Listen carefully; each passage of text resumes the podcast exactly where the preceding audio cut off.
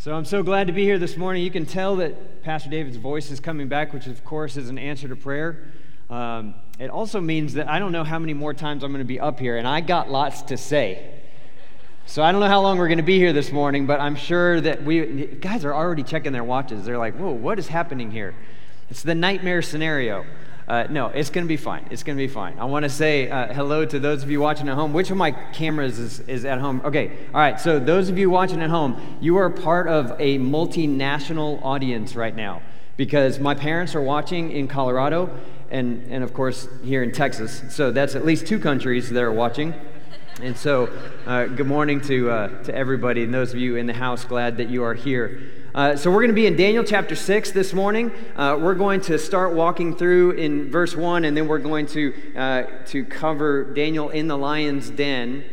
But we need to do a little bit of context here because uh, I know two weeks ago when Pastor David talked about it, he left us again at a little bit of a cliffhanger as Daniel is being um, uh, carted away to the lion's den, and then it was like, bam, that's it. And so if I come in and just say, okay, now we find Daniel in the lion's den, we're just going to have to talk about context anyway. So we're going to do that.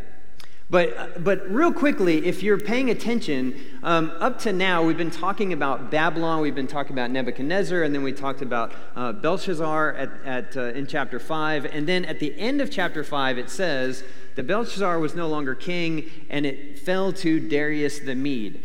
Now, if you're paying attention to the geopolitics of the time, because I know that all of you are, that sounds like a little bit of a shift, and it was. See, Babylon, the city, was captured by the Medo Persian Empire at the time, which was led by Cyrus the Great. Now, the Medo Persian Empire was huge, it was vast. It was roughly the size of what Alexander the Great would later conquer. Now, Darius was actually a general working for Cyrus the Great. It was probably actually a title rather than a name. And he became the custodian of Babylon. So he was just kind of the caretaker.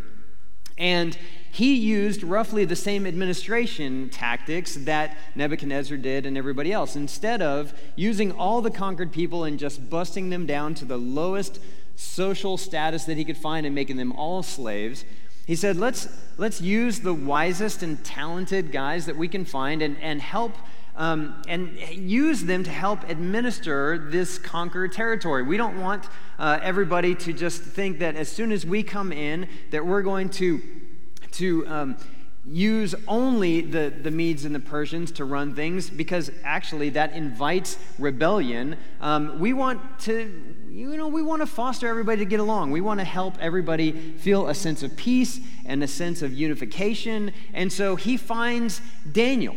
Uh, much like Nebuchadnezzar identified Daniel early on, much like Belshazzar uh, used Daniel for his talents, uh, we have Darius identified Daniel very, very early on. Now, before we get to the text of Daniel, chapter 6, Here's a quick word about choosing and using wise counsel. Because the Bible has a lot to say about using wise counsel. In Proverbs chapter 11, it says, Where there is no guidance, a people falls. But in an abundance of counselors, there is safety. Without counsel, plans fail, but with many advisors, they succeed. That's Proverbs 15 22. Now, the Bible is also very careful to say that it's not just about any counselors. Those counsels, that those advisors that you invite into your life, they have to be about consistency with what the Word of God teaches. Right? They have to be people that you trust to be consistent to what the Bible says. Otherwise, those counselors are going to lead you astray. So we must consider the source of our advisors and we also have to listen to them. It's not just about collecting advisors into your life and hanging out with them, but not listening to them. There's a quote, and I don't know who said it, but somebody really smart said it. He said, All of us are smarter than any one of us. Now, I, I hang out with a, a, bunch of smart people and I have smart people on my board, but it would be different if I just had a meeting and I said, okay, everybody, I want you to sit around the table. I want you to listen to my plans, and I, I want you to just nod and check off everything that I plan to do.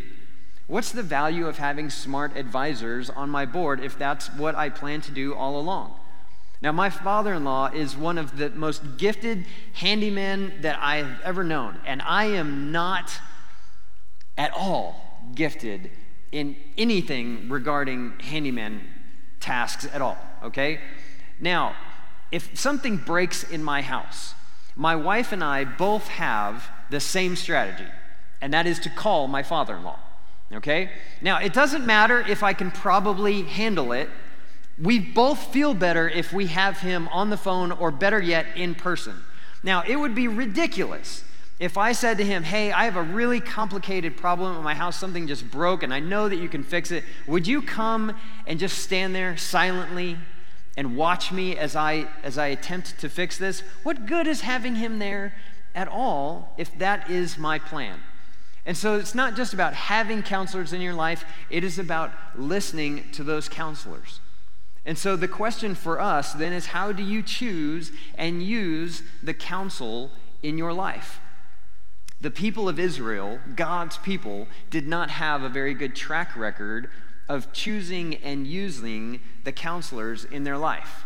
I'm going to read you a text out of Jeremiah chapter 7. And this is God telling the prophet Jeremiah, I want you to go to the people of Judah. This is right before they are carried off into exile by Nebuchadnezzar and the Babylonians. He says, Jeremiah, I want you to go. I want you to counsel the people of Judah. And they're probably not going to listen to you. But they need to hear these words.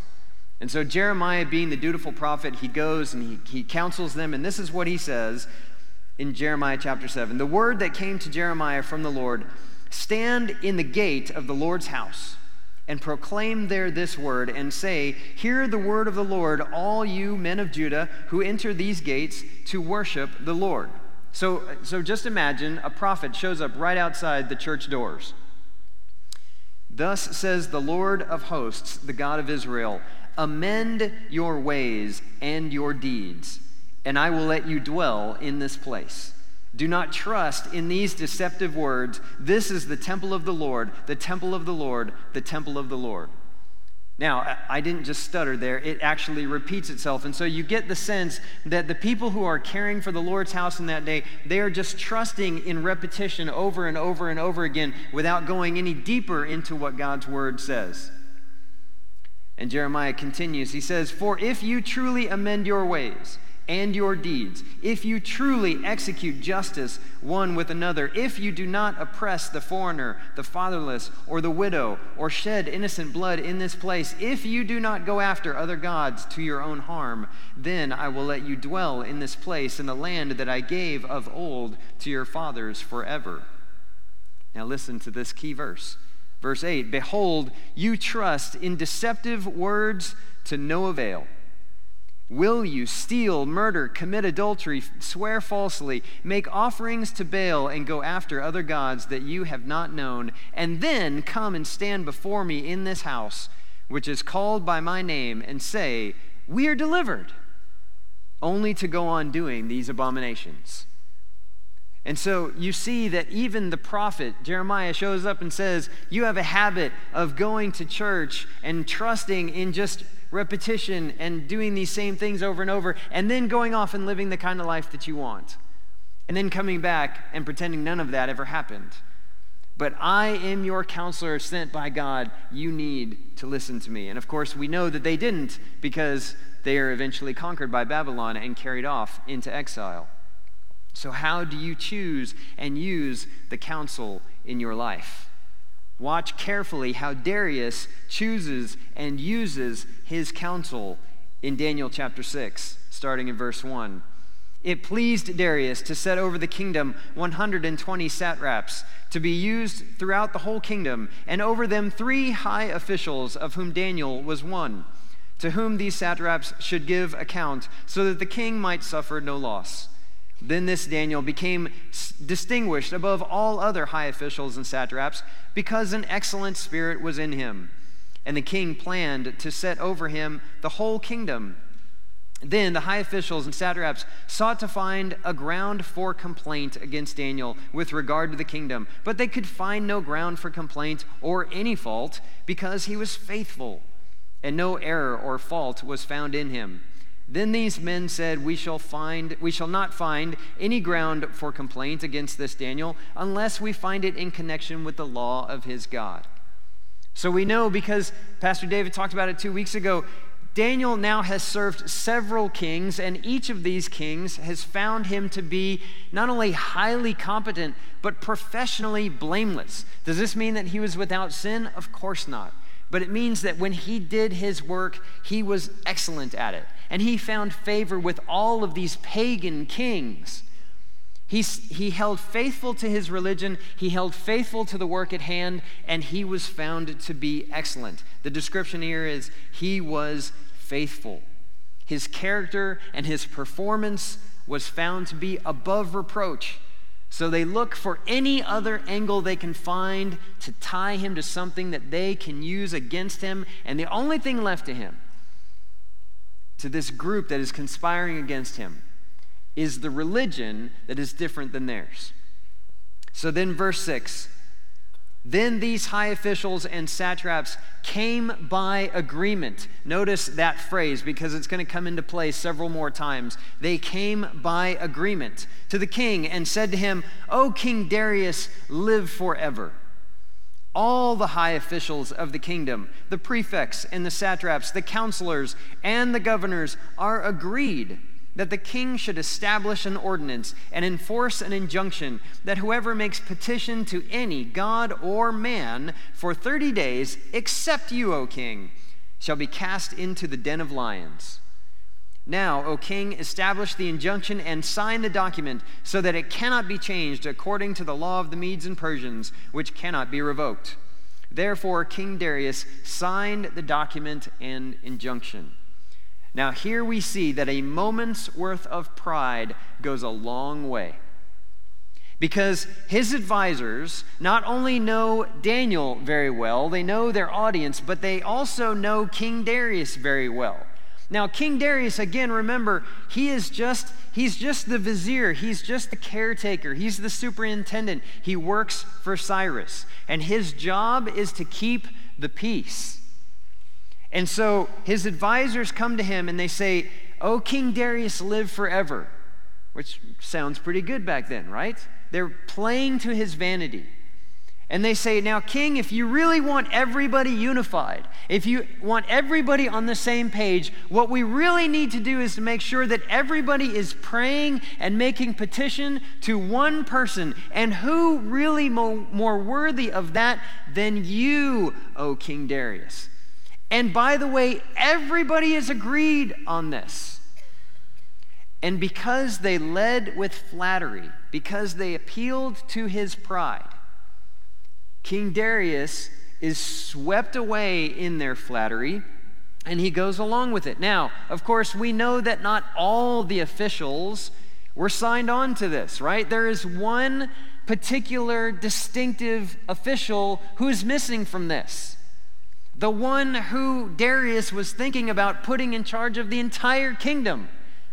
But that's what a moment's worth of pride will do. How easily can a moment of pride interfere in our lives? That he missed Daniel, as they say, everybody is agreed on this. That nobody should be, be making prayers or petitions except to you for an entire month. Now, don't you think that's a good idea, King Darius? And King Darius is like, Yeah, sounds like a good idea. Great, sign here. And because when you are that self assured, when you are that full of pride, of course you're going to have rules that don't need to be undone because you are that sure of yourself, you don't need an out clause right? You don't need them to be refuted in any way. You're going to sign it, you're going to be done, and there will be no looking back. By contrast, Daniel and the humility, he has several options available to him at this point. Remember, he is not just anybody. He is one of the three most highly ranking people under Darius in the entire kingdom. He could have kicked in the door to the throne room. I mean, with respect. He could have demanded an audience with Darius. He could have said, um, King Darius, I think we have a misunderstanding here. He could have done any number of things. I'm sure he had political allegiances. I'm sure he had people working for him that could have gone to King Darius and said, You realize what you just did, right? But he doesn't do any of those things. He resorts to his habit and his discipline. And we see that in verse 10. When Daniel knew that the document had been signed, he went to his house, where he had windows in his upper chamber open toward Jerusalem. He got down on his knees three times a day and prayed and gave thanks before his God, as he had done previously. Now, that little phrase, as he had done previously, sometimes gets glossed over, but I, th- I think Pastor David did a really good job a couple weeks ago of underscoring the kind of habits that Daniel has here. When Daniel was carried off into captivity, the best guess that we have is that he was probably in his early 20s. By this time in his life, Daniel is in his early 80s. And so we are talking about six decades worth of habit, praying in a foreign land, working for pagan kings. And this is his habit. When he hears that prayer has been outlawed for the next 30 days. Now, he could have said, okay, well, it's going to be a long month, but I'll make it. You know, he could have done all those things, but his habit and his discipline kicked in. Now, we don't know exactly the timing of all of this. We don't know if he if he heard and said, "Well, I'm going home to pray," right then and there. We don't know if he went home and agonized, if he sat in a corner with his, his face in his hands. We don't know what his reaction was, and frankly, it really doesn't matter. Because, you know, of course, the you know, the, the Bible hero story is that he heard about the law and he went right home and he slammed his door and he threw open the shutters and he started praying. But I think we need to also give credit where credit is due in the fact that Daniel is a real flesh and blood human being. This is not an easy moment for him. He is a man of power and position and he knows that lions aren't cute and cuddly. He knows that his boss has a den of lions. And by the way, if you ever see that on a LinkedIn profile, don't apply there. And so, whether or not he crumpled into a heap in his apartment or whether or not he threw open the shutters immediately, it doesn't matter. Jesus was so stressed out in the garden before being turned over to the authorities to be crucified that he sweat drops of blood. It didn't diminish the fact that he was crucified later on, it didn't diminish the greatest sacrifice that the world has ever known. It's okay that people in the Bible experience stress. But Daniel, after whatever pause there was, resorted back to his habits and discipline. And he opens the windows and he prays toward Jerusalem. And we don't know exactly what kind of prayer he prayed, but we do have an example of what he was praying in that first year of Darius's rule. You have to go over to Daniel chapter 9 to find it, and I'm going to read you an excerpt from it because I think it's really instructive. Daniel chapter 9, starting in verse 3, and I'm going to skip around a little bit. Then I turned my face to the Lord God, seeking him by prayer and pleas for mercy, with fasting and sackcloth and ashes.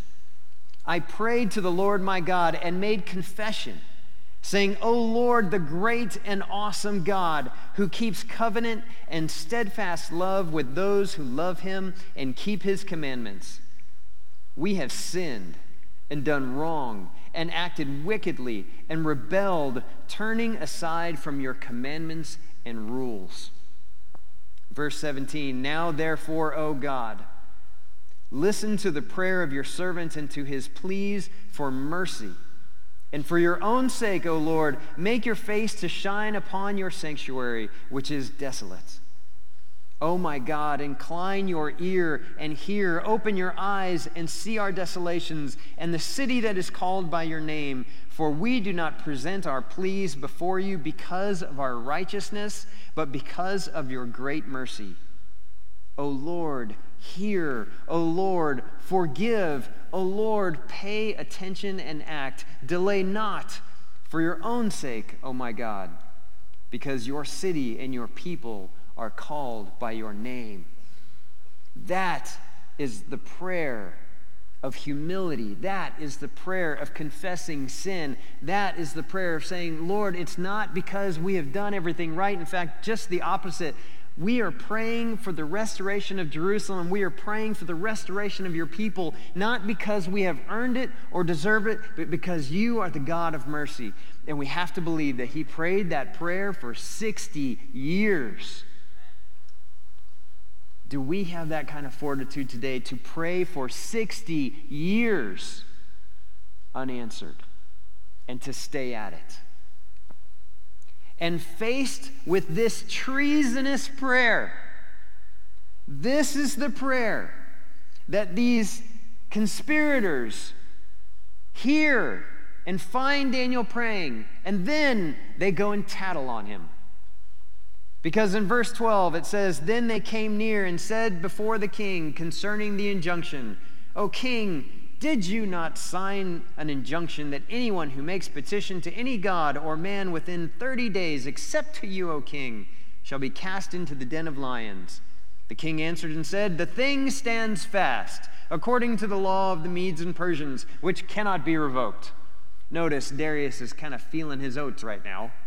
He's feeling pretty good about that thing that he signed. Verse 13 Then they answered and said before the king, Daniel, who is one of the exiles from Judah, pays no attention to you, O king, or the injunction you have signed, but makes his petition three times a day. Now, notice the description of Daniel. Because these weasels who are conspiring against him don't describe him as one of the three high officials in the kingdom.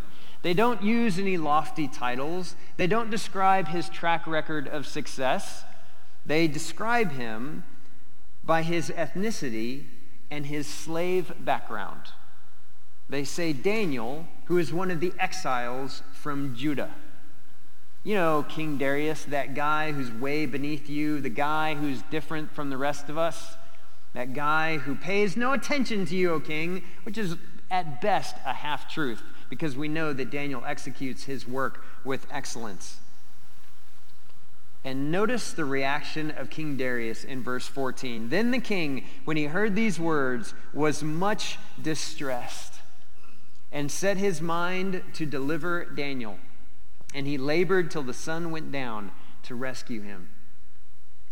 Darius knows the worth of Daniel. Darius knows what a moment's worth of pride has caused. And Darius sets about to get Daniel off the hook. Then in verse 15, then these men came by agreement. You got to know there's a lot of meetings after the meeting happening here. And this little cabal is saying, no, we've got to stay together here. We know the king is stressed out. We know the king has been working all day to try and get Daniel off the hook. We got to stay together. So they came by agreement to the king and said to the king, Know, O king, that it is a law of the Medes and Persians that no injunction or ordinance that the king establishes can be changed. So they say to him, It's nice that you want to get Daniel off the hook. We know you think he's a nice guy. Doesn't matter. He's got to be thrown in. So in verse 16, then the king commanded, and Daniel was brought and cast into the den of lions. The king declared to Daniel, May your God, whom you serve continually, deliver you. That's the words of a pagan king saying to Daniel, You have been faithful to your God. We all see it. May your God come through for you in this moment. Because that's the king saying, I tried. I've got nothing. I can't help you. In verse 17, and a stone was brought and laid on the mouth of the den, and the king sealed it with his own signet, signet and with the signet of his lords, that nothing might be changed concerning Daniel. Then the king went to his palace and spent the night fasting. No diversions were brought to him, and sleep fled from him. Then at the break of day, the king arose and went in haste to the den of lions. And he came near to the den where Daniel was and cried out in a tone of anguish. The king declared to Daniel, O Daniel, servant of the living God, has your God, whom you serve continually, been able to deliver you from the lions? Then Daniel said to the king, and by the way, these are the only words of Daniel in the whole chapter O king, live forever. My God sent his angel and shut the lions' mouths, and they have not harmed me, because I was found blameless before him. And also before you, O king, I have done no harm. Then the king was exceedingly glad and commanded that Daniel be taken up out of the den. So Daniel was taken up out of the den, and no kind of harm was found on him, because he had trusted his God. Absolutely, amen. I read one commentator that said Darius didn't sleep all night, and it's likely that Daniel slept better than Darius did. I have a list of questions for God when I get to heaven, and I really sincerely hope that I get the opportunity to ask them. And I have a question about Daniel's night in the lion's den. What was that like? And what did Daniel see? Because if you read a children's Bible and you look at the picture, right? You know, if you've ever done that, you know the picture I'm referring to. It looks like he's dropped into a petting zoo or a Build a Bear store. Right? I mean, it looks like there's just a mound of fluffy lions, and Daniel is in there just like cuddling all of them. And that's what his night was like. And that very well might have been. You know, there are other pictures, not that we have any idea, but there are other pictures, you know, where Daniel's huddled in a corner, there's an angel standing between him, and the lions are over there frothing at the mouth. We don't really know. What we do know is that when Daniel was lifted out, there was not any damage found on him at all. Much like when Shadrach, Meshach, and Abednego came out of the fiery furnace, they didn't even smell like smoke. That's how thoroughly God protects his people who are faithful. There wasn't even a drop of drool on Daniel. That's hard to do. It, I mean, I'm sure that the lion's den wasn't spacious, and I'm sure it wasn't clean.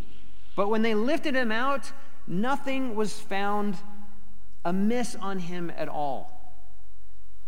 And here's what we, what we like to take away from this story. You know, if you read commentators, if you listen to sermons on this, this story always, always boils down to Daniel made a stand for God. And that's, that's true. I'm not going to diminish that. But the, the typical takeaway from that is that he made a stand for God in the face of this pagan king. And that's kind of true. But what he did was instead of standing firm, he knelt firmly.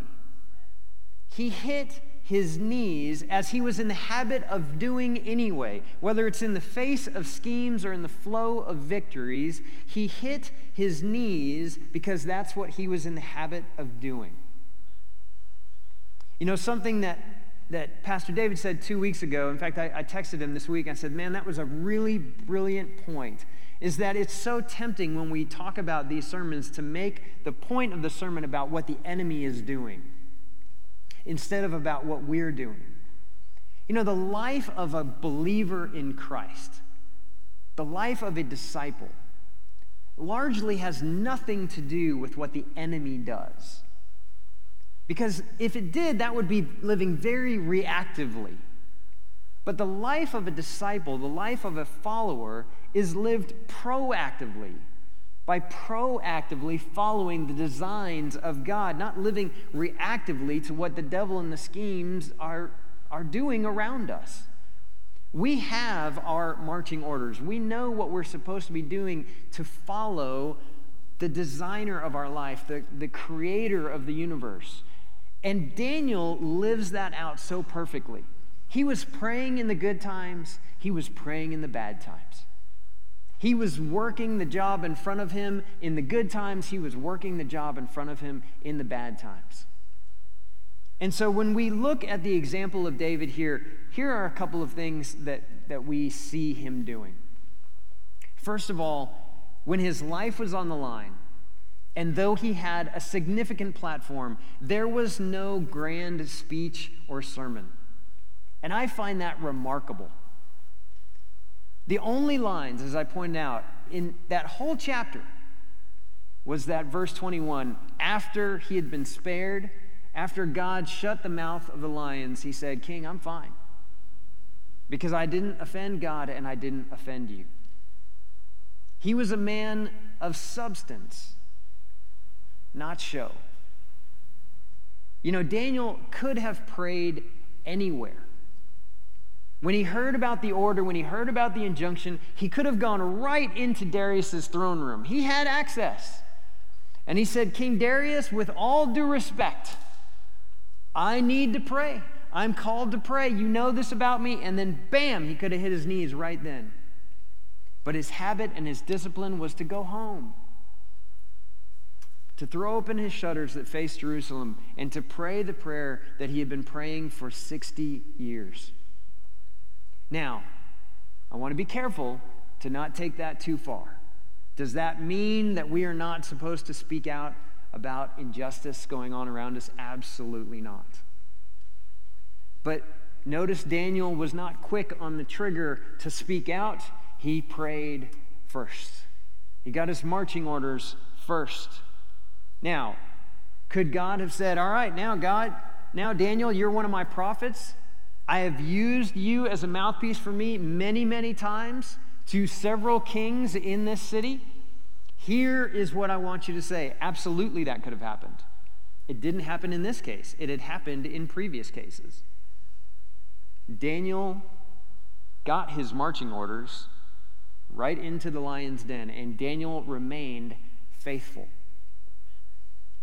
And the last thing is, when we look at Daniel's story, it's really a story about God and not about Daniel. When Daniel makes a stand or when Daniel takes a knee, the story is told in such a way that the story is about God and not about Daniel. And I would use as support for that the way that King Darius tells the story.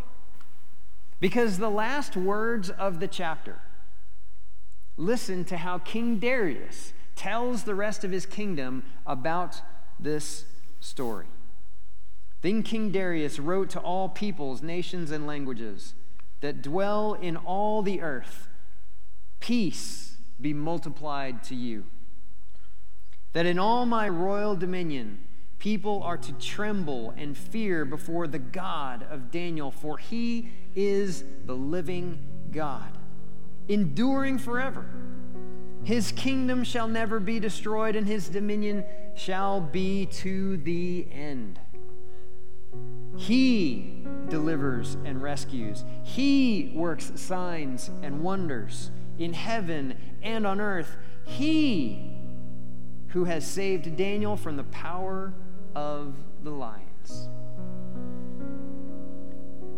King Darius can't help himself but to tell about this story. But when King Darius looks at what has happened and the events in Daniel's life, he talks about God. And so the question for us today is when people see our lives, do they talk about us or do they talk about God? If you're a follower in Jesus today, if you're a disciple, if you're a learner, you are called to be an ambassador. You're called to be a reconciler. You're called to be a middleman. You're called to be a matchmaker. You're called to be a person who points to Jesus. And rarely, if ever, do those people get any credit Rarely, if ever, are those people the subjects of the story. And that's the point.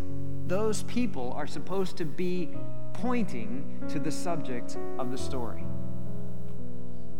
We're supposed to be saying to the world there is a place, there is a person who will give you peace and joy and satisfaction and love and forgiveness and mercy and grace and all the things that you're looking for in life that you can't find in yourself. Let me show you the way. So, do people see that when they see your life? And for those of you who haven't yet found those things, today can be the day that you choose to follow Christ, that you choose to give Him your life. Say, Lord, I have tried to find those things on my own and it has not worked out very well. I have tried to provide my own satisfaction. I have tried to let myself off the hook, and it just doesn't work. I want more out of this life. John 10:10 10, 10 says, "The thief comes to steal, kill, and destroy." But God comes so that they might have life and have it to the full. Sometimes there's a little bit of a miscommunication that God wants you to have some sort of stripped down life. But that's not biblical. That's not what the Bible says. The Bible says God wants you to have a full and abundant life. And you can have it today. All you need to do is say, Lord, I've tried and I failed. I confess to you that I need you. I'm sorry for the things that I have done. I need you in my life going forward. Come into my life. I believe that you are who you say that you are. It's a very simple prayer. And if you want to know more about living out that life, about how people can see God in your story, because your story could start today, there are resources here at the church. You can talk to Pastor David. If you're here in the building, you can talk to Pastor David today. If you're watching online, you can fill out a card on the website and they will contact you this week. But when people see your story, do they see more? Because they can. They saw it in Daniel. Because after being rescued from the mouths of hungry lions, the king said we need to praise the God of the universe. Let's pray. Heavenly Father, you are that God. You are the God who rescued Shadrach, Meshach, and Abednego. You are the God who rescued Daniel. You are the God who sent your son, Jesus, to live a perfect life, to die a criminal's death, so that we might have life full here on earth and eternal in heaven with you. Lord, you are great and greatly to be praised. And Lord, it is my prayer for me and anyone within the hearing of my voice that when people see my life, they might see you at work. Lord, let us be a people of prayer. Let us be a people who surround ourselves with godly counselors. Let us be a people who are wary and vigilant against moments of pride. And Lord, let us be a people who walk out the story of your faithfulness in our lives. Lord, let us take advantage of this time. Lord, let us sing your praises. And Lord, as Daniel was described, let us be described. Let us be found faithful. We pray in Jesus' name.